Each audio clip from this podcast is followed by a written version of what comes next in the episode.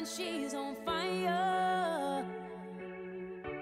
Hotter than a fantasy, lonely like a highway. She's living in a world and it's on fire. Filled with catastrophe, but she knows she can fly away. Dạ, vậy ngoài mỹ thuật ra thì chị còn có cái sở thích gì hoặc là cái phương pháp gì mà giúp cho chị có thể làm giữ được cái tinh thần tích cực? Chị đọc rất là nhiều sách với rất là nhiều chủ đề khác nhau. Ừm, chị có thể đọc truyện "Nghìn lẻ một đêm" ờ, Ừm. ngày hôm nay, nhưng mà ngày mai chị có thể đọc một cái sách là làm sao để mà có thể tối đa hóa năng lực bản thân.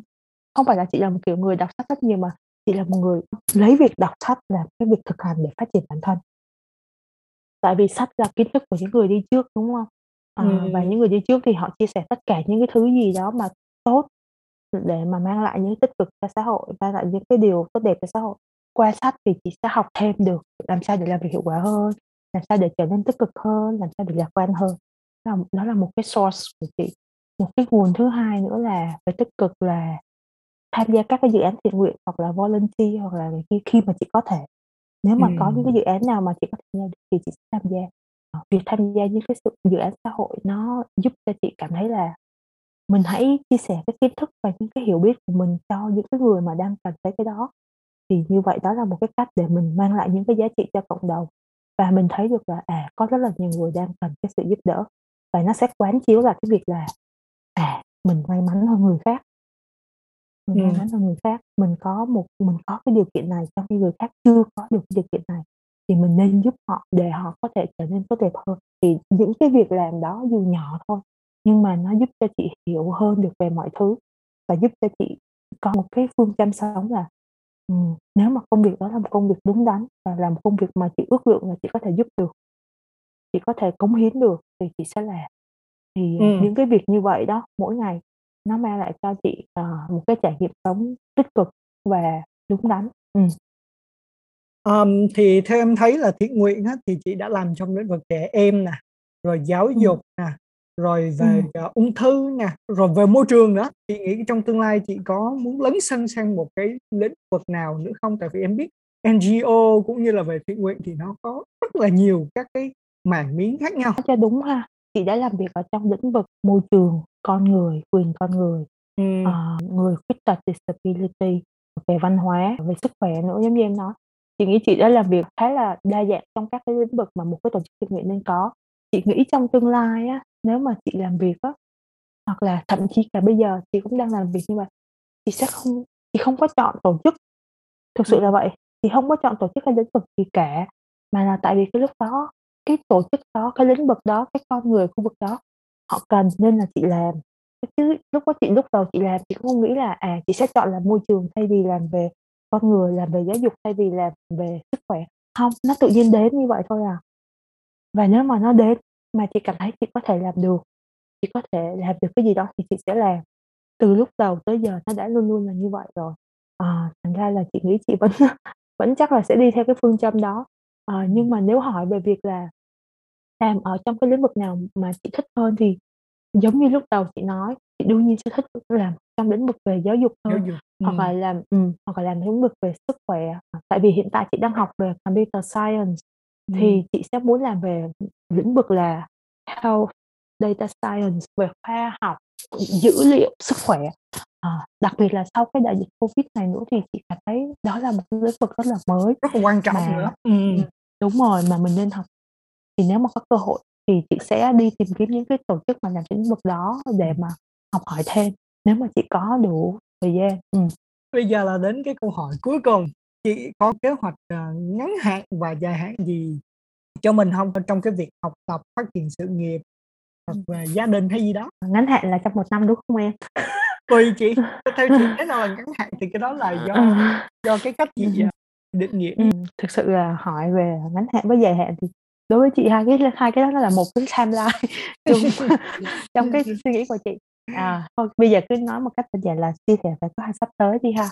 Thì, uh, chị vẫn đang học về computer science năm thứ hai, thì chị sẽ, ờ, ừ, đương nhiên là trong một cái thời gian là ba ba hết năm năm tới thì chị hy vọng là mình sẽ hoàn thành được cái chương trình học về computer science để mà có thể ứng dụng thêm cho công việc của chị. uh, chị cũng có ý định uh, học thêm về thạc sĩ nữa, uh, về social work trong tương lai, chắc là chị sẽ học thêm về social work. Tại vì chị có nói về phần health science á, thì chị hy vọng là, ờ, sau khi mà mình học xong về computer science và học về social work thì chị có thể kết hợp cái đó để thành cái health science, đi làm hoặc là học hỏi thêm về cái lĩnh vực này trong tương lai. Nói chung là chị là một người thích về data á, thành ra là chị sẽ muốn học hỏi về cái đó. Và đương nhiên là data thì nó sẽ phải gắn liền với một cái một cái industry cụ thể, thì một cái topic, một cái subject cụ thể, đúng không? Thì cái mà chị chọn là về lĩnh vực sức khỏe con người, ờ, đó là kế hoạch trong tương lai.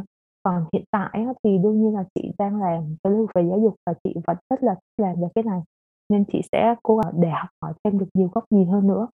Còn về cá nhân, chị không có suy nghĩ gì cả, sự là vậy. Tại vì, kiểu như, chị chị cảm thấy nếu mà suốt một cái thời gian của chị, một cái ngày hoặc là mọi thứ của chị nó chỉ có xoay quanh cái việc là học gì, làm gì, chị cũng hông suy nghĩ nhiều lắm, cái gì nó tới thì nó tới. Nhưng Ừm. mà trong hiện tại thì chị vẫn muốn, ừm, học được những cái gì nhiều nhất có thể. Tại vì chị nghĩ là đại dịch á, là một cái cơ hội tốt nhất để mọi người có thể dành thời gian ngồi học. Tại vì sau đại dịch mọi thứ nó sẽ thay đổi, mọi thứ nó sẽ phát triển. Em thấy ngày xưa người ta đâu có học bằng online, đúng hông? Bây Dạ giờ kể cả một cái trường làng ở quê cũng phải học online. Học online thì nó sẽ đi kèm với việc là phải sử dụng phần mềm, sử dụng công nghệ thông tin. Nếu mà em không học thì làm sao mà sau khi mà cái đại dịch kết thúc em có thể thích nghi được với những cái sự biến chuyển thật là đột biến như vậy của xã hội, đúng hông? Dạ Thì đúng đại rồi. dịch là một cái cơ hội tốt nhất để cho người ta có thời gian ngồi và học lại, nên sắp xếp thời gian học mỗi ngày dù là ít nhưng mà nên học. Thì như vậy thì sau đại dịch mình mới không có bị đi lùi. Ờ, không phải chỉ để kiếm một công việc, nhưng mà học học hỏi nó sẽ mang lại cho mình những cái giá trị về việc là mình thấy mình tiến bộ hơn mỗi ngày.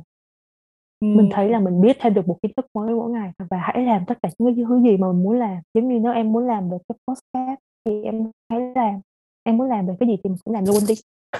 Tại vì hông biết ngày mai mình còn làm được nữa hông, đúng hông? Đâu có ai Dạ biết đúng được. rồi. Trong tương lai, trong dài hạn mà nói nếu mà nói thì chị cái mà chị muốn nói, kế hoạch mà chị muốn nói là, ờ, ừm, chị sẽ làm tất cả những cái gì mà chị muốn. Ờ, nếu như chị muốn học thạc sĩ chị sẽ đi học thạc sĩ, nếu như chị muốn học PhD chị sẽ đi học PhD. Nếu mà chị muốn làm tổ chức này tổ kia thì chị sẽ làm hết. Đó là cái suy nghĩ của chị, ờ, từ trước đến giờ và sau đại dịch thì chị càng cảm thấy nó đặc biệt đúng.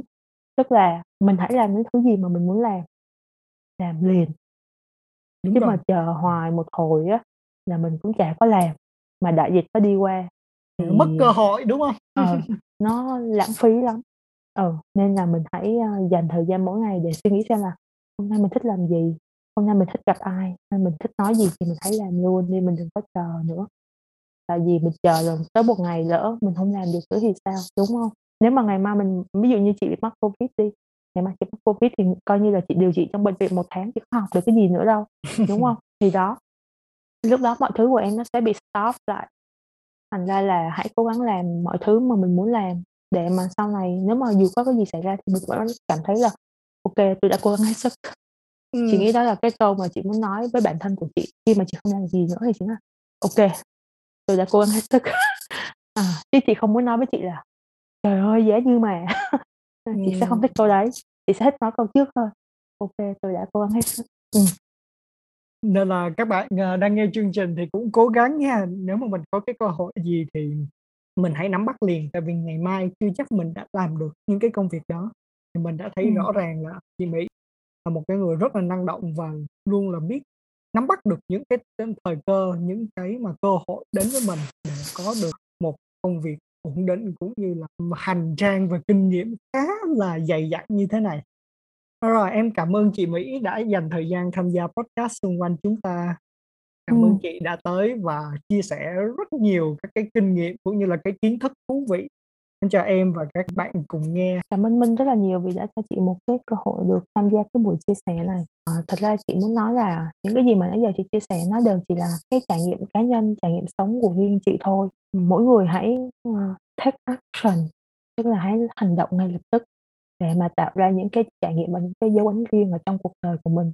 Nếu mà mình có những cái khó khăn thì chị không nói là mình hãy cố gắng vượt qua khó khăn, nhưng mà có một cái câu của một cái bạn mà trong cái cộng đồng mà nhận học của chị, cái bạn alumni bạn có nói một câu mà chị rất thích là "Khi mà mình nhìn lên á, thì mình thấy mình thiếu nhiều lắm."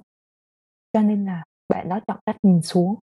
nhìn xuống để mà mình biết ơn những cái gì mà mình đang có và mình cố gắng hơn để mình thay đổi cái thực trạng của mình cái tình trạng của mình mình có thể là một cái người có mental health problem mình có thể là một cái người có disability problem mình có thể là một người có vấn đề gì đó nhưng mà nếu mà mình nhìn xuống mình sẽ thấy là à mình không phải là người duy nhất đâu.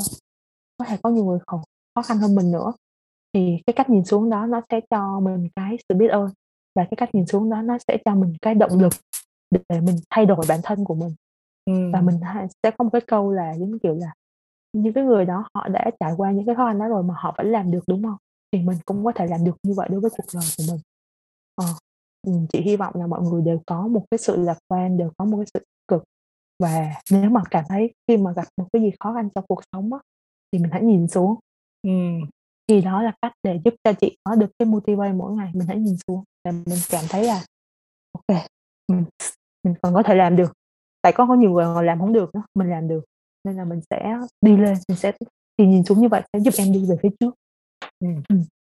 đúng rồi là không có cái mình yêu thì yêu cái mình có đó đúng không? Đến đây thì chương trình của mình cũng đã dài. Hẹn gặp lại các bạn trong các số tiếp theo. Xin chào và hẹn gặp lại